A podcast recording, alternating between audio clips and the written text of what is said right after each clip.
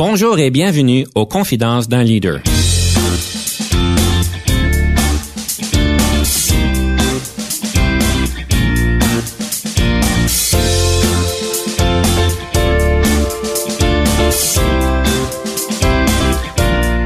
Ici Denis Lévesque, coach de cadre. Nous avons donc l'honneur et le privilège de recevoir en studio des leaders qui ont marqué leur communauté afin d'apprendre de leur expérience et de s'inspirer de leur sagesse.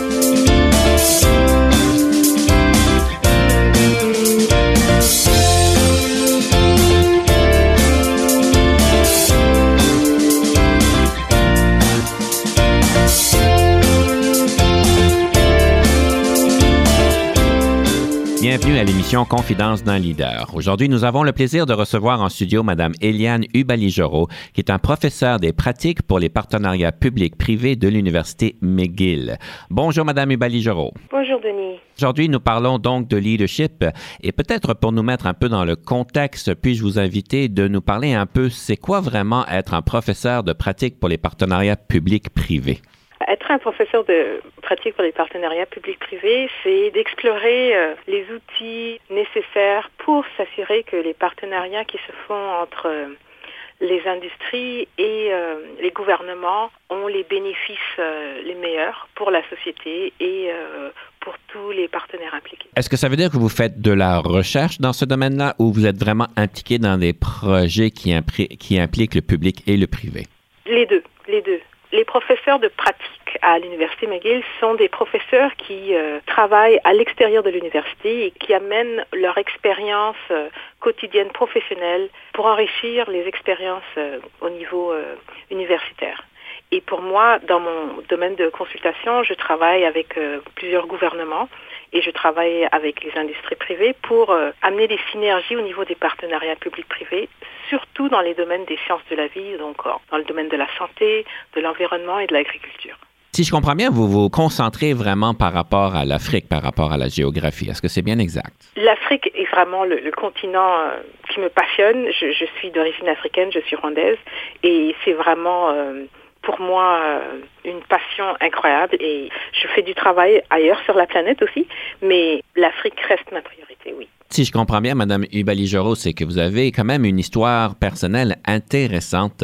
Je sais que vous êtes euh, venue au Canada, euh, si je me rappelle bien, autour de l'âge de 17 ans. Est-ce que vous pourriez peut-être nous raconter cette histoire-là? Je sais qu'en fait, elle est très riche et je pense qu'elle peut bien nous inspirer. À l'âge de 17 ans, je suis venue euh, au Canada, du Rwanda, et je me suis installée à Sainte-Anne-de-Bellevue, au campus McDonald de l'Université McGill, pour étudier en agriculture. Et mon intention était euh, d'obtenir mon baccalauréat en agriculture et de retourner au Rwanda pour travailler avec euh, les fermiers au Rwanda pour assurer la sécurité alimentaire.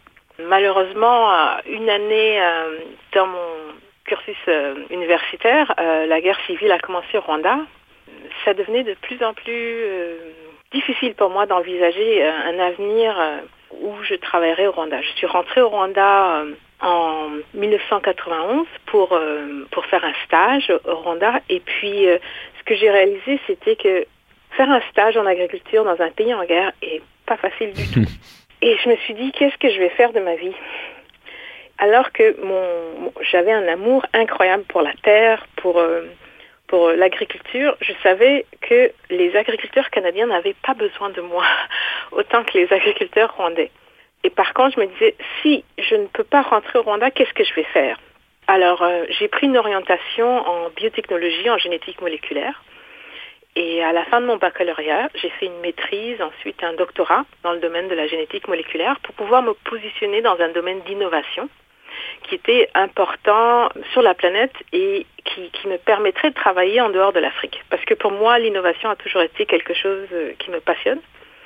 Et pour moi, euh, à 17 ans, l'innovation, c'était amener la sécurité alimentaire en Afrique. Et ne pas pouvoir travailler au Rwanda, pour moi, était une grande blessure difficile. Mais je me disais, je peux quand même participer à l'innovation planétaire. Et je savais qu'à l'époque, un des domaines en pleine effervescence, c'était la génétique. Et alors, travailler dans ce domaine m'a permis euh, de m'introduire à la bioinformatique, de voir euh, les recherches sur l'ADN évoluer jusqu'à le séquençage du génome humain et j'ai vu une accélération incroyable des connaissances dans le domaine génétique au cours de mon cursus universitaire entre mon baccalauréat et mon doctorat. Ce qui m'a permis à la fin de mon doctorat d'avoir euh, une expertise assez fine, en fait d'avoir plusieurs offres d'emploi à la fin de mon doctorat, étant dans un domaine de pointe où il n'y avait pas beaucoup de gens qualifiés euh, pour les emplois qui existaient dans le domaine.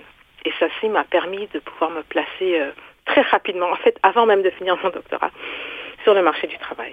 Ça veut dire quoi exactement la génétique moléculaire? C'est l'étude de l'élément euh, le plus simple au niveau euh, de, nos gènes, donc l'étude de l'ADN. Et euh, l'ADN contient l'information codée qui détermine l'expression de nos gènes, donc la production des protéines humaines ou de tout organisme. Et en fait, la génétique moléculaire, c'est vraiment le langage de l'ADN qui permet la transmission euh, de l'information qui existe au niveau de cellules euh, d'une génération à une autre. C'est vraiment l'étude de, l'information la, plus élémentaire qui détermine euh, la transmission des informations d'une génération à une autre pour tout organisme. Si je comprends bien, vous euh, étudiez ce domaine-là par rapport à l'agriculture. Donc, euh, si c'est par rapport à comment avoir une agriculture saine, est-ce que c'est au niveau biologique? Mais je sais que vous vous concentrez aussi, pas seulement à ça, vous vous concentrez aussi au niveau euh, sociologique, au leadership par rapport au pays pour permettre cet essor d'agriculture. Si on retourne à mes études de maîtrise et doctorat, mm-hmm. donc on, va, on, va, aller il y a plus de 25 ans, j'ai étudié euh, les, maladies virales qui affectaient les plantes et j'ai aussi étudié la communication des plantes avec euh, des euh, champignons microscopiques qui s'accrochent aux racines des plantes. Et alors, au fond, j'ai étudié la communication entre les plantes et des micro-organismes qui vivent en symbiose avec leurs racines, qui leur permettent de prendre plus de nutriments du sol et aussi de se défendre des pathogènes. À la suite de mes études, j'ai travaillé dans le domaine du diagnostic moléculaire. Donc, j'ai utilisé mes connaissances sur l'ADN, sur comment trouver des motifs d'ADN qui nous permettent de détecter des pathogènes comme E. coli ou Listeria, où euh, de temps en temps on entend dans les nouvelles euh, qu'il euh, y a eu un problème de listériose ou de E. coli qui font que certains produits doivent être retirés du marché. Alors le domaine du diagnostic moléculaire nous permet de savoir quels sont euh, ces motifs génétiques reliés particulièrement à ces micro-organismes qui peuvent euh, causer des problèmes et qui, peuvent amener des, maladies aussi bien chez les humains, chez les plantes et chez les animaux. C'est un domaine très important pour euh, dépister des maladies qui peuvent causer des épidémies, disons par exemple Ebola. Alors c'est un domaine très très critique à l'agriculture, à, la santé euh, et à l'environnement. Suite à mes études, ce que j'ai réalisé en travaillant dans l'industrie de la biotechnologie, c'est que travailler dans le domaine de l'innovation et avoir accès au meilleur au niveau euh, des outils technologiques, le défi le plus grand, c'est d'engager les meilleures personnes pour faire avancer le projet. Et c'est là vraiment où euh, mon exploration du leadership a vraiment euh, démarré, donc euh, il y a environ 20 ans. Ce que j'ai réalisé, c'est que en tant que scientifique, on, on, fait des études très poussées, on obtient des doctorats, mais personne nous enseigne comment gérer des équipes, comment communiquer clairement la vision d'une compagnie, d'une industrie, pour s'assurer que l'alignement dans toutes nos équipes et les équipes avec lesquelles on collabore s'alignent pour amener les meilleurs produits pour la société sur le marché. À ce moment-là, j'ai vraiment commencé une exploration très personnelle sur qu'est-ce que le leadership pour moi. Euh, j'ai lu les, les, gourous du leadership pour comprendre quelles étaient leurs visions et de comprendre qu'est-ce qui était important pour moi, quelles étaient les valeurs qui définissaient mon style de leadership pour savoir qui est-ce que j'étais en tant que leader? Madame Ubali-Joro, j'apprécie bien ça. On va peut-être prendre une petite pause et continuer sur la thématique, simplement parce que c'est le temps de notre première chanson. Quelle est la chanson que vous avez choisie et pourquoi vous l'avez choisie? Première chanson que j'ai choisie, c'est euh, la chanson Grégoire, Toi et moi. C'est une chanson que j'aime beaucoup parce que c'est une chanson qui parle de, de, la collaboration que nous pouvons tous avoir pour changer le monde. Et c'est cette aspiration idéale au pouvoir du leadership collectif. Très bon choix. Alors nous écoutons toi et moi et ensuite nous prenons une petite pause.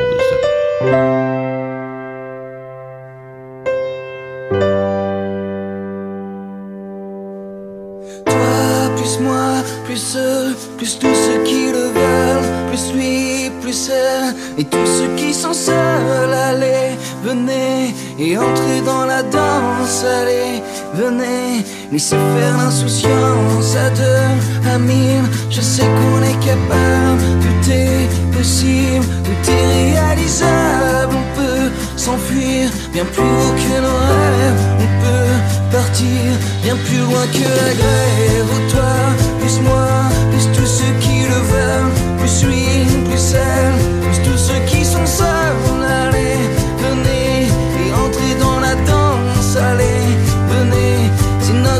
de chance avec l'envie, la force et le courage,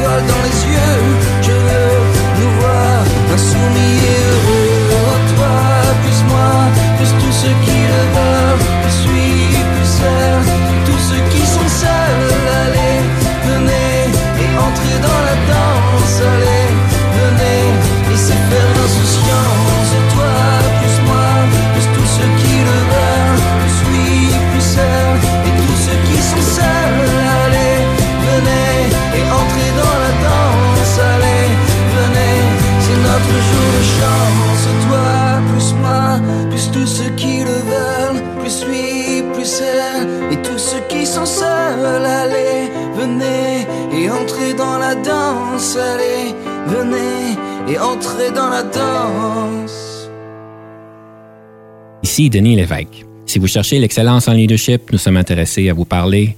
Venez nous visiter à solutionoptigestion.ca.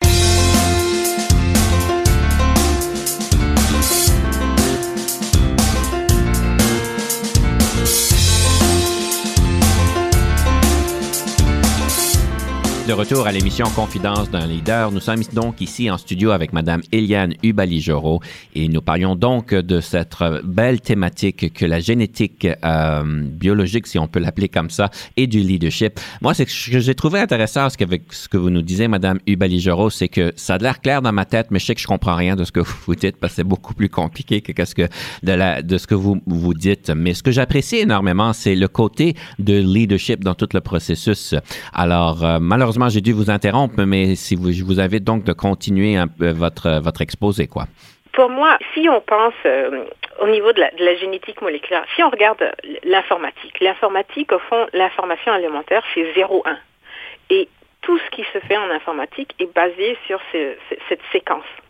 Au niveau de la génétique, au fond, on a quatre lettres, ACGT, et ces séquences vont se suivre d'une façon à, créer euh, ce qu'on pourrait euh, appeler des mots, des phrases, des textes qui donnent une signification à l'expression de la vie. Et pour moi, étant euh, généticienne, ce que je réalise, c'est qu'il y a une précision incroyable dans l'ADN. Et en tant que leader, surtout euh, au XXIe siècle où euh, on, on, traverse euh, des, des, des, périodes de, de forte incertitude, d'ambiguïté, de complexité, de volatilité incroyable, la clarté du langage du leader est extrêmement importante. Parce que quand on travaille dans un espace où il y a énormément d'anxiété, la clarté de la communication nous permet de créer des liens qui nous permettent de naviguer l'incertitude de façon collective avec une vision vers l'avenir qui nous permettent d'avancer et d'innover sans forcément être attaché à des façons de fonctionner passées. Et c'est très important, euh, surtout au XXIe siècle, où le développement technologique est tellement accéléré, de pouvoir s'ouvrir au futur et pouvoir se préparer à ce monde qui change constamment et de pouvoir garder une ligne directrice pour nos équipes, pour les aider à naviguer euh, le présent. Si je comprends bien, la situation en Afrique de l'agriculture, c'est pas juste une question du climat, c'est pas juste une question de l'aridité peut-être du terrain, mais c'est une combinaison de peut-être cette situation-là avec l'environnement socio, politique et économique. C'est assez complexe, quoi. C'est très complexe. Si on regarde l'Afrique aujourd'hui, on a une population d'un milliard qui risque d'arriver à 2,5 milliards d'ici 2050. C'est énorme de, pouvoir se dire que mhm. euh, la population africaine va euh, augmenter aussi rapidement. Et dans le domaine de l'agriculture, ce qu'on réalise tout simplement, c'est que pour toute cette population, il va falloir être capable de créer des emplois, de nourrir cette population. On estime que d'ici 2030, il y aura 440 nouveaux jeunes agriculteurs en Afrique qu'est-ce qu'on va faire pour s'assurer que euh, ces jeunes agriculteurs peuvent faire de l'agriculture idéalement qui euh, lie la conservation écologique à la productivité pour nourrir euh, le continent? Comment est-ce qu'on va s'assurer qu'il y aura l'investissement nécessaire, les connaissances nécessaires, la transmission de ces connaissances à ces jeunes pour s'assurer que cette agriculture va aussi nous aider à, à amener une résilience pour le changement climatique? Parce que le continent africain est un des continents qui va euh, être euh, très affecté euh, par le changement climatique. C'est hmm. important que l'agriculture en Afrique soit vraiment un outil prioritaire pour créer une résilience envers le changement climatique. C'est vraiment intéressant tout ce que vous dites. Et si je comprends bien, Madame ubali c'est que ceci fait tous partie d'un rêve que vous avez. Quel est ce rêve exactement que vous avez? Mon rêve, c'est que chaque enfant sur la planète puisse vivre rempli d'amour, rempli de, créativité, ayant accès à une éducation euh, qui leur permette euh, d'exercer euh, leurs connaissances, leurs qualités, leurs talents uniques pour être au service d'un monde meilleur pour l'humanité et pour la planète. D'où est-ce qu'elle vient cette passion-là? Comment est-ce qu'elle fait pour vous animer? C'est quoi son, entre guillemets, son utilité dans tout ce que vous faites? Étant rwandaise et euh, ayant été témoin euh, de loin euh, du génocide de 1994, ce que j'ai réalisé, c'est que en 100 jours au Rwanda, presque un million de personnes ont été tuées. Et c'est le résultat ce que j'appellerais d'un leadership toxique.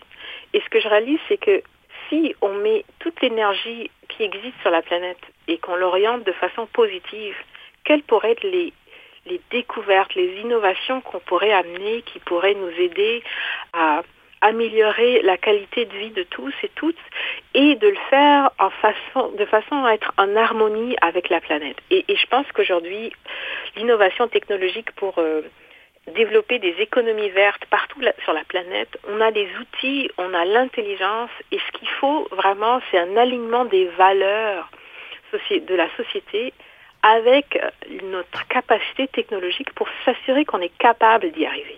En tout cas, je vous admire énormément parce que, évidemment, on aurait besoin de plus de monde comme vous sur la Terre, ça c'est certain. Madame Ubali Joro, j'aimerais passer au prochain segment, qui est le segment d'une situation fictive. Alors peut-être pour vous donner un peu le contexte, je sais, Madame Ubali Joro, que vous êtes reconnue comme étant une personne qui est capable de naviguer, si on peut appeler ça, les conflits, parce qu'évidemment, vous êtes impliqué dans des dossiers qui sont très importants et donc on a des parties prenantes assez importantes, si je comprends bien, qui sont pas toujours d'accord sur comment on fait les choses et on vous reconnaît comme quelqu'un qui est capable d'arriver à des résolutions malgré dans des situations très difficiles. Alors, la situation fictive que j'ai pour vous a à avec un conflit. Est-ce que vous êtes prête? Oui.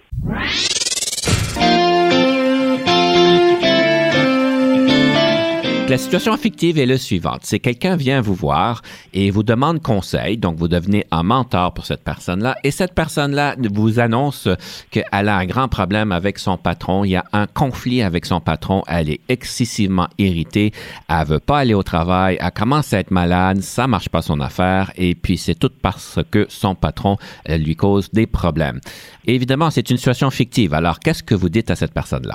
C'est une réalité que 75% des leaders seraient définis comme des leaders réactifs, alors que 25% sont créatifs. Donc, c'est clair qu'on vit dans une situation présente où euh, beaucoup de gens vont souffrir d'un leadership qui euh, ne va pas forcément euh, utiliser toute leur énergie. Et au fond, moi, ce que j'essaierai de, de, comprendre avec la personne, c'est d'abord lui expliquer que dans les, les problèmes au travail, il y a une partie personnelle et une partie impersonnelle. Quand on regarde ces statistiques, il y a 75% de la population professionnelle qui vit cette situation. Alors ça, c'est une réalité. Et en sachant que ça, c'est la réalité, au fond, c'est quels sont les, les, les, outils possibles. Alors, il y a d'abord à savoir, est-ce que c'est arrivé à un point de non-retour où la personne veut absolument quitter ce travail? Et dans ce cas-là, c'est vraiment de, travailler avec la personne pour savoir est-ce que la personne est capable de rester dans cette situation euh, suffisamment longtemps pour explorer des nouvelles possibilités pour pouvoir trouver un, autre travail en étant employé? Parce que c'est souvent beaucoup plus difficile de démissionner et de se mettre sur le marché du travail. Il y a une certaine une perception de faiblesse qui est associée à ça. Et ça, c'est la réalité du monde du travail.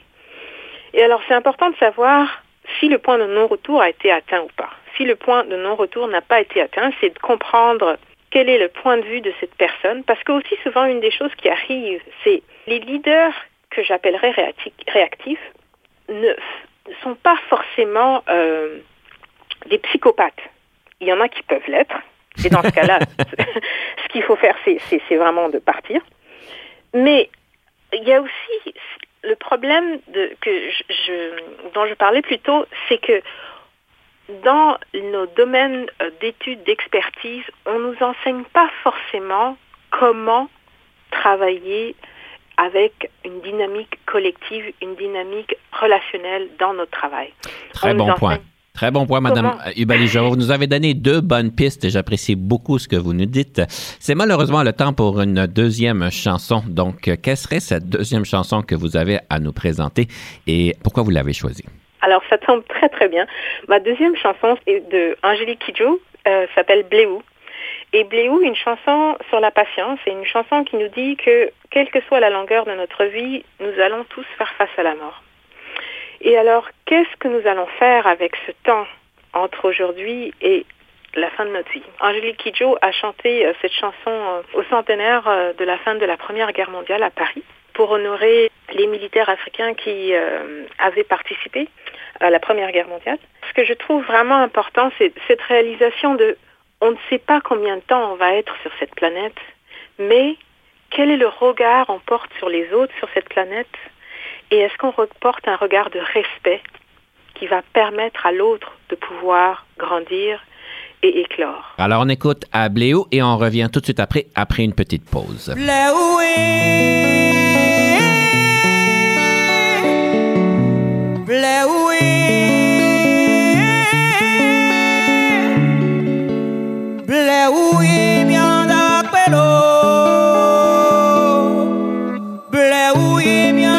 Moreno. Bleu. Bleu.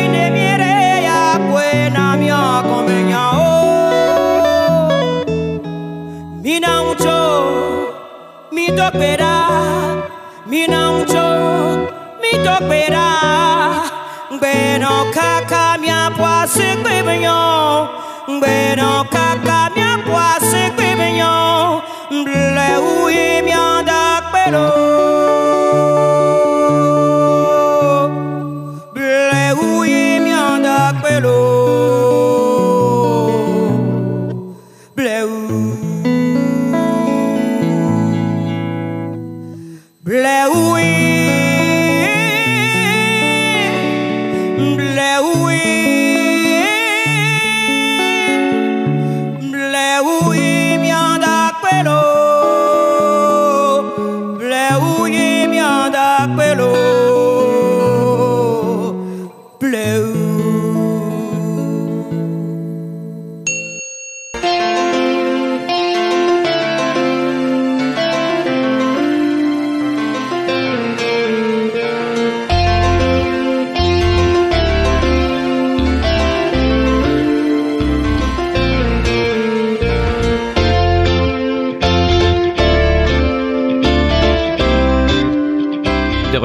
Confidence d'un leader. Nous sommes donc ici en studio avec Madame Ubali Joro et nous avons donc le temps de pouvoir parler d'un bon livre sur le leadership. On aime toujours pouvoir parler de choses pratiques et inspirantes. Madame Ubali Joro, quel serait donc un livre sur le leadership que vous auriez peut-être à nous proposer? Un livre que j'adore et qui va absolument avec la thématique de notre conversation s'appelle Maîtriser l'art du leadership et il a été écrit par euh, Robert Anderson et William Adams. Et le, sous-titre, c'est du leadership personnel au leadership collectif, un cadre intégré pour atteindre un niveau de performance et de résultats hors du commun. Pour moi, c'est un livre incroyable parce que c'est un livre qui analyse les aspects du leadership qui sont reliés au relationnel, à notre capacité de voir les systèmes dans lesquels on travaille, notre capacité de travailler vers un objectif et de faire comprendre aux leaders que balancer tous ces aspects-là sont très, très importants. Ce qui est vraiment intéressant, c'est que les résultats euh, qui sont analysés dans son livre sont, sont basés sur des analyses d'évaluation 360, donc d'évaluation des leaders par rapport aux gens au-dessus, en dessous et euh, leurs collègues c'est des centaines de milliers de leaders qui sont passés à, travers ces évaluations. Donc c'est vraiment euh, au niveau recherche quantitative, c'est basé sur euh, beaucoup, beaucoup de recherches et c'est des résultats qui s'appliquent et qui montrent que la qualité du leadership va vraiment avoir euh, un effet incroyable au niveau euh, de l'atmosphère qui est créée, mais aussi au niveau de la productivité et du profit qui est produit par les entreprises. Alors, pour ces, employés qui, vivent de la difficulté, c'est important pour euh, leurs entreprises de comprendre que avoir des employés qui sont dans un système sain est vraiment important au niveau de leur productivité et de leur profit. Est-ce qu'il détermine, ça veut dire quoi, la qualité du leadership? Je suis d'accord avec ce que vous dites, mais la qualité du leadership, est-ce qu'elle est définie dans le livre? Au niveau du livre, il parle au fond de cette idée que 75% des leaders sont des leaders réactifs et 25% sont des leaders euh, créatifs. Et l'idée, c'est vraiment, comment un leader peut travailler avec son équipe pour mieux comprendre comment lui, il agit sur le système externe. Parce qu'en tant que leader, vraiment, c'est qu'est-ce qu'on a à l'intérieur de nous qui fait que ça va influencer l'extérieur. Et dans ce domaine-là, en fait, c'est qu'il y a différentes dimensions qui sont euh, regardées par rapport à la relation que les leaders ont avec leurs équipes, la relation qu'ils ont avec la créativité, la relation qu'ils ont au niveau euh, euh, de la réactivité et aussi leur relation à l'accomplissement des buts. Et alors, il y a différentes dimensions qui nous permettent d'analyser cette capacité du leader à être créatif et d'amener un système sain qui amène toutes les énergies de leur équipe à mhm. réussir. Et, et, et, ça vraiment, une partie, c'est la conscience personnelle du leader, c'est l'authenticité du leader, c'est la capacité de voir la complexité du système, la, la capacité d'atteindre des buts, la capacité de savoir quand est-ce qu'il a besoin d'être en contrôle ou qu'elle a besoin de laisser le contrôle aux autres, quand est-ce qu'ils ont besoin de protéger et quand est-ce qu'ils ont besoin de laisser faire et quand est-ce qu'ils ont besoin de s'assurer que les règles sont suivies ou quand est-ce que c'est le moment de renouveler les règles? C'est vraiment toutes ces dimensions-là qui sont regardées euh, dans euh, ce livre. Ça demande beaucoup de jugement, toutes ces affaires-là. Donc là, c'est, euh, c'est bien important. J'aimerais peut-être continuer, en vue qu'on parle de ce, ce, style de leadership-là, puis se concentrer sur le leadership en Afrique. C'était quelque chose qui m'intéressait. Est-ce que ça existe? Est-ce qu'il y a un leadership africain ou est-ce qu'il n'y en a pas un? Le leadership en Afrique, en ce moment, est en effervescence. Il y a une jeunesse incroyable, excitée, qui, a une énergie incroyable, et il y a différentes euh, choses qui se font au niveau de l'éducation en Afrique pour lesquelles j'ai une excitation, une effervescence incroyable que ce soit euh, Fred Swaniker qui est à la tête de la African Leadership University, que ce soit l'université HSI au Ghana, euh, que ce soit euh, les instituts en mathématiques qui ont été initiés par Neil Turok dans le cadre du Next Einstein Forum. L'idée de trouver le Next Einstein en Afrique et idéalement que ce soit une femme. Toutes ces initiatives-là sont vraiment des initiatives pour renouveler le leadership en Afrique, de reconnecter les Africains avec leurs valeurs traditionnelles tout en regardant vers l'avenir. Alors je dirais que pour moi, il y, a, des choses incroyables qui se passent en Afrique au niveau du leadership. Et un des principes importants que je dirais, c'est le Ubuntu, qui est j'existe parce que nous existons. Et c'est vraiment cette idée que chacun existe et est vu dans le système. Parce que souvent, ce qui arrive, c'est que il y a beaucoup de gens qui se sentent euh, invisibles. Et cette idée d'Ubuntu, c'est vraiment j'existe parce que nous existons tous ensemble. Et l'importance de, de, de, savoir que nous avons tous et toutes une valeur à amener dans le système. Et je pense que c'est quelque chose de très important, surtout quand on regarde que la quantité de jeunes qui existent en, en, en Afrique et puis cette croissance incroyable qui se fait, c'est que il faut donner de l'espoir aux jeunes. Mm-hmm. Et pour leur donner de l'espoir, il faut qu'ils se sentent vus, il faut qu'ils soient entendus, il faut qu'on leur donne les outils nécessaires pour développer des expertises qui vont leur permettre euh, de participer euh, de façon productive à la croissance durable et verte de leur continent et de la planète. Et il faut aussi leur donner une voix. Et alors pour moi, je suis vraiment excitée par ce leadership parce que je le vois grandir. Et je vois, euh, je dirais, ça fait euh, plus de, de, de 10 ans que je, que je voyage très régulièrement, peut-être jusqu'à quatre fois par année en Afrique. Je vois certains jeunes qui, qui m'entendaient parler il y a plus de 10 ans et aujourd'hui ils ont obtenu des doctorats, ils sont en train de démarrer des projets et puis ils m'ont dit, oui, tu nous as inspirés. Ah, et alors fabuleux. pour moi, c'est cette idée que on peut inspirer les gens à atteindre le meilleur d'eux-mêmes. Et pour moi, je vois une ouverture incroyable à la jeunesse à ceci, et c'est pour ça que je trouve qu'il y a une responsabilité pour, pour tous les gens euh, de mon âge qui, qui, qui sont proches de la cinquantaine ou dépassés la cinquantaine, de vraiment partager le meilleur d'eux-mêmes avec la prochaine génération. Je vous applaudis d'ailleurs pour la, pour l'inspiration que vous donnez, c'est très bien. Et j'aimerais pouvoir vous permettre d'inspirer nos auditeurs parce que nous sommes donc prêts pour la rafale, le segment de la rafale. Je vous rappelle, la rafale, c'est une opportunité de vous poser 13 questions.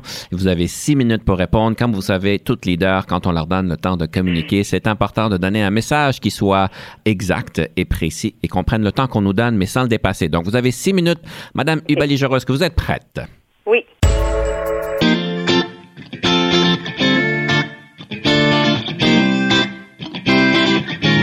Le leadership, est-ce que c'est inné ou acquis? Acquis. Je vous nomme cinq leaders dans l'histoire, lequel, laquelle préférez-vous? Gandhi, Jeanne d'Arc, Béatrice Desloges, Nelson Mandela ou Louis Riel? Nelson Mandela.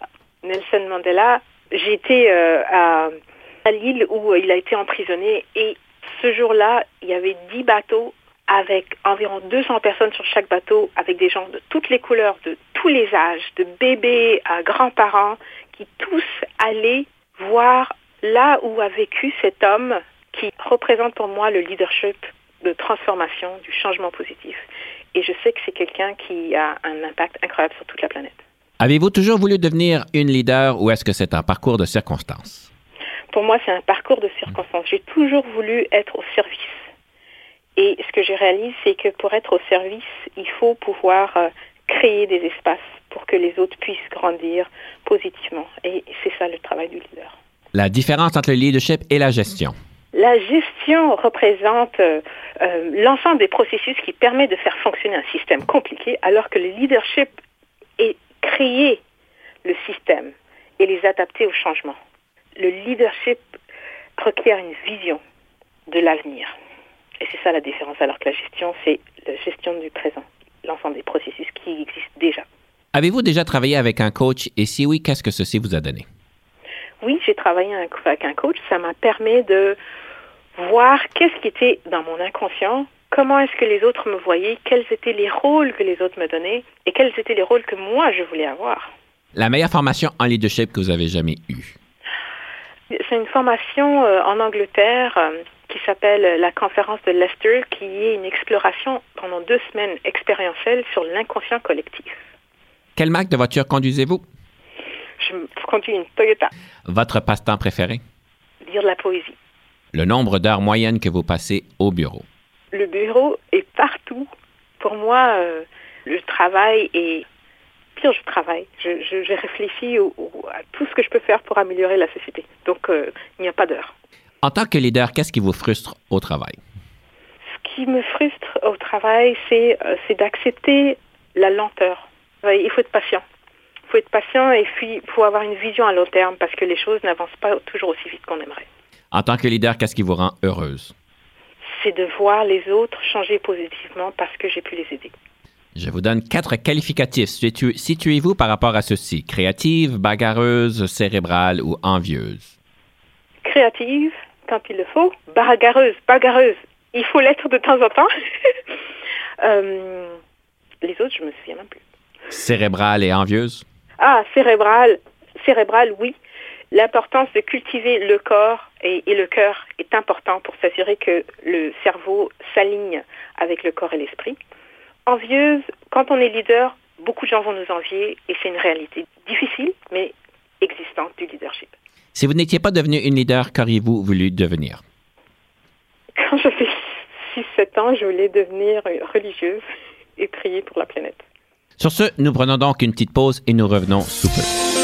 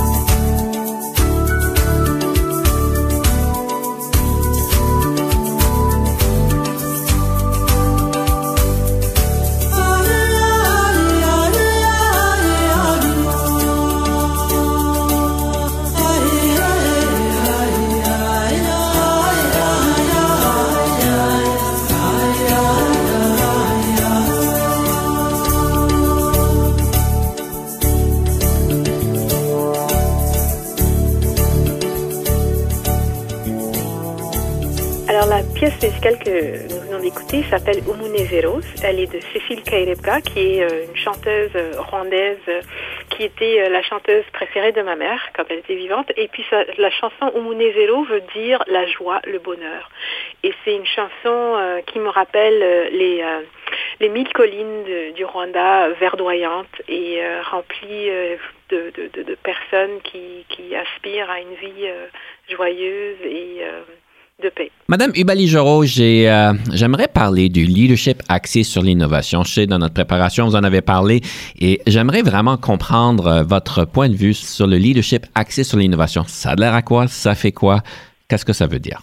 Pour moi, le leadership axé sur l'innovation, c'est vraiment le leadership qui nous permet de préparer euh, l'avenir.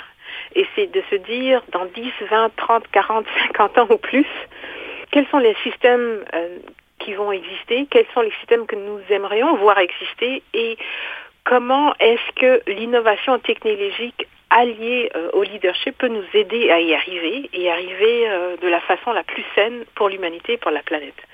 Et dans ce sens-là, pour moi, c'est vraiment un leadership qui permet d'amener toute l'énergie collective à créer, à permettre l'émergence, à amener ce qui n'existait pas, donc de, pouvoir euh, travailler euh, dans l'incertitude, de pouvoir permettre l'erreur, euh, la curiosité vers la, création de nouveaux produits, de nouveaux services, de nouvelles façons de fonctionner qui nous permettent d'améliorer la qualité de vie de tous et de toutes et de le faire de façon à ce que euh, nous puissions euh, s'assurer que nous respectons la planète. Alors pour moi, le leadership de l'innovation, c'est vraiment un, leadership euh, visionnaire. C'est un leadership qui est capable de, travailler avec l'incertitude. C'est un leadership qui est capable de travailler avec la complexité technologique d'aujourd'hui, avec l'intelligence artificielle, avec euh, euh, tout ce qui va se faire au niveau euh, des ordinateurs quantiques, c'est de, voir cette association qui va se faire au niveau de la biologie et de l'intelligence artificielle, et c'est d'associer tous ces domaines de l'avenir avec les outils et les capacités humaines qui existent aujourd'hui et de savoir qu'est-ce qu'il faut faire au niveau politique, au niveau éducation, au niveau investissement, au niveau commercialisation pour y arriver. Si je peux paraphraser un peu tout ce que vous dites euh, en utilisant mes propres mots, si je peux, c'est un leadership qui est évidemment stratégique parce qu'on essaie de créer un nouveau, euh, euh, monde, un meilleur demain, mais aussi un qui puisse créer une culture d'innovation non seulement à l'interne dans l'organisation, dans les projets, mais qui fonctionne euh, de manière très proche avec les parties prenantes euh, à l'externe parce qu'on n'arrive pas tout seul. Absolument, absolument. Et, et c'est vraiment une condition euh, sine qua non nécessaire au 21e siècle. On n'y arrivera jamais tout seul, quel que soit qui nous sommes. Il n'y a pas un dicton africain qui dit euh, si on veut aller vite, on y va tout seul, mais si on veut aller loin, on y va ensemble? Oui, oui, oui, absolument.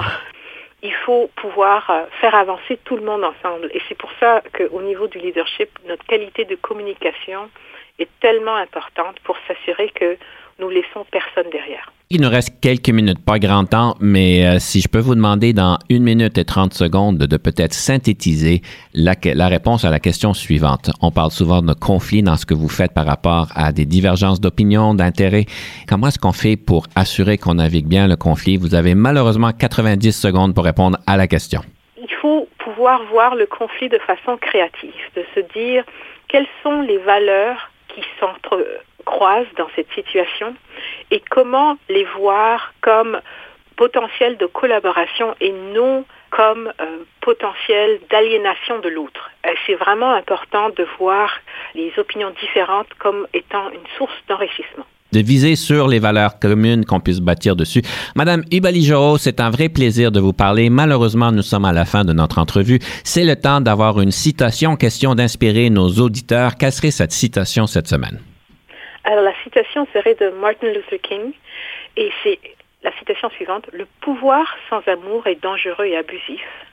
L'amour sans pouvoir est sentimental et anémique. Le pouvoir à son meilleur est l'amour implémentant la demande de justice et la justice à son meilleur est le pouvoir corrigeant tout ce qui fait obstacle à l'amour. Eh mon Dieu, ça c'est vraiment du matériel pour nous, ré- pour nous faire réfléchir. Je vous remercie énormément. Madame Ubali-Joro, ce fut un grand plaisir. Merci beaucoup. Merci à vous, Denis. C'est vraiment incroyablement important ce que vous faites avec ce podcast. Merci à vous. Merci. Pour le conseil du coach aujourd'hui, j'aimerais vous parler de pensée stratégique. C'est une opportunité pour nous de pouvoir faire un meilleur futur. En fait, j'aimerais définir stratégie, la pensée stratégique comme étant cette habileté d'anticiper et de créer un meilleur futur. Un meilleur futur qui soit un futur qui nous permette d'être plus à l'aise, euh, d'avoir plus de revenus, d'avoir des meilleures méthodes, un meilleur service à la clientèle, euh, pour servir en fait notre mandat. Alors quand on parle de pensée stratégique, c'est certain que c'est une compétence en leadership qui fait partie d'un cheminement. C'est pas quelque chose qu'on est né avec, c'est pas quelque chose qui nous vient naturellement nécessairement, mais le plus que votre cheminement en leadership se continue, le plus que vous êtes appelé à pouvoir ou à devoir avoir cette pensée stratégique. Quand on parle de pensée stratégique, c'est pas nécessairement de venir avec une nouvelle vision, idée qui va changer le monde, qui va changer notre industrie, qui va complètement recadrer notre organisation. C'est certain que c'est applicable, c'est certain que c'est possible, mais vous devez avoir le rôle nécessaire pour pouvoir avoir ce genre d'impact-là et c'est probablement les PDG des grandes organisations qui l'ont. Mais pensons que en tant que gestionnaire de première ligne, gestionnaire directeur, nous avons quand même l'opportunité d'avoir cette pensée stratégique. Cette pensée stratégique de pouvoir regarder dans notre propre mandat, dans notre propre rôle, avec le cercle d'influence que nous avons, de pouvoir en fait créer ce meilleur meilleur futur. Peut-être avec une petite initiative, peut-être en introduisant une nouvelle méthode, peut-être en changeant la manière dont on travaille, peut-être qu'on peut aller peut-être en situation de air ouverte ou bien de changer les heures. Quand on pense de pensée stratégique, c'est pas nécessairement seulement à cause de la technologie. Ça peut être la manière dont on fait les choses, ça peut être le style de leadership, ça peut être une place dans laquelle on travaille, ça peut être différentes manières. L'idée, c'est qu'on est tous capables d'avoir cette pensée stratégique tous les niveaux.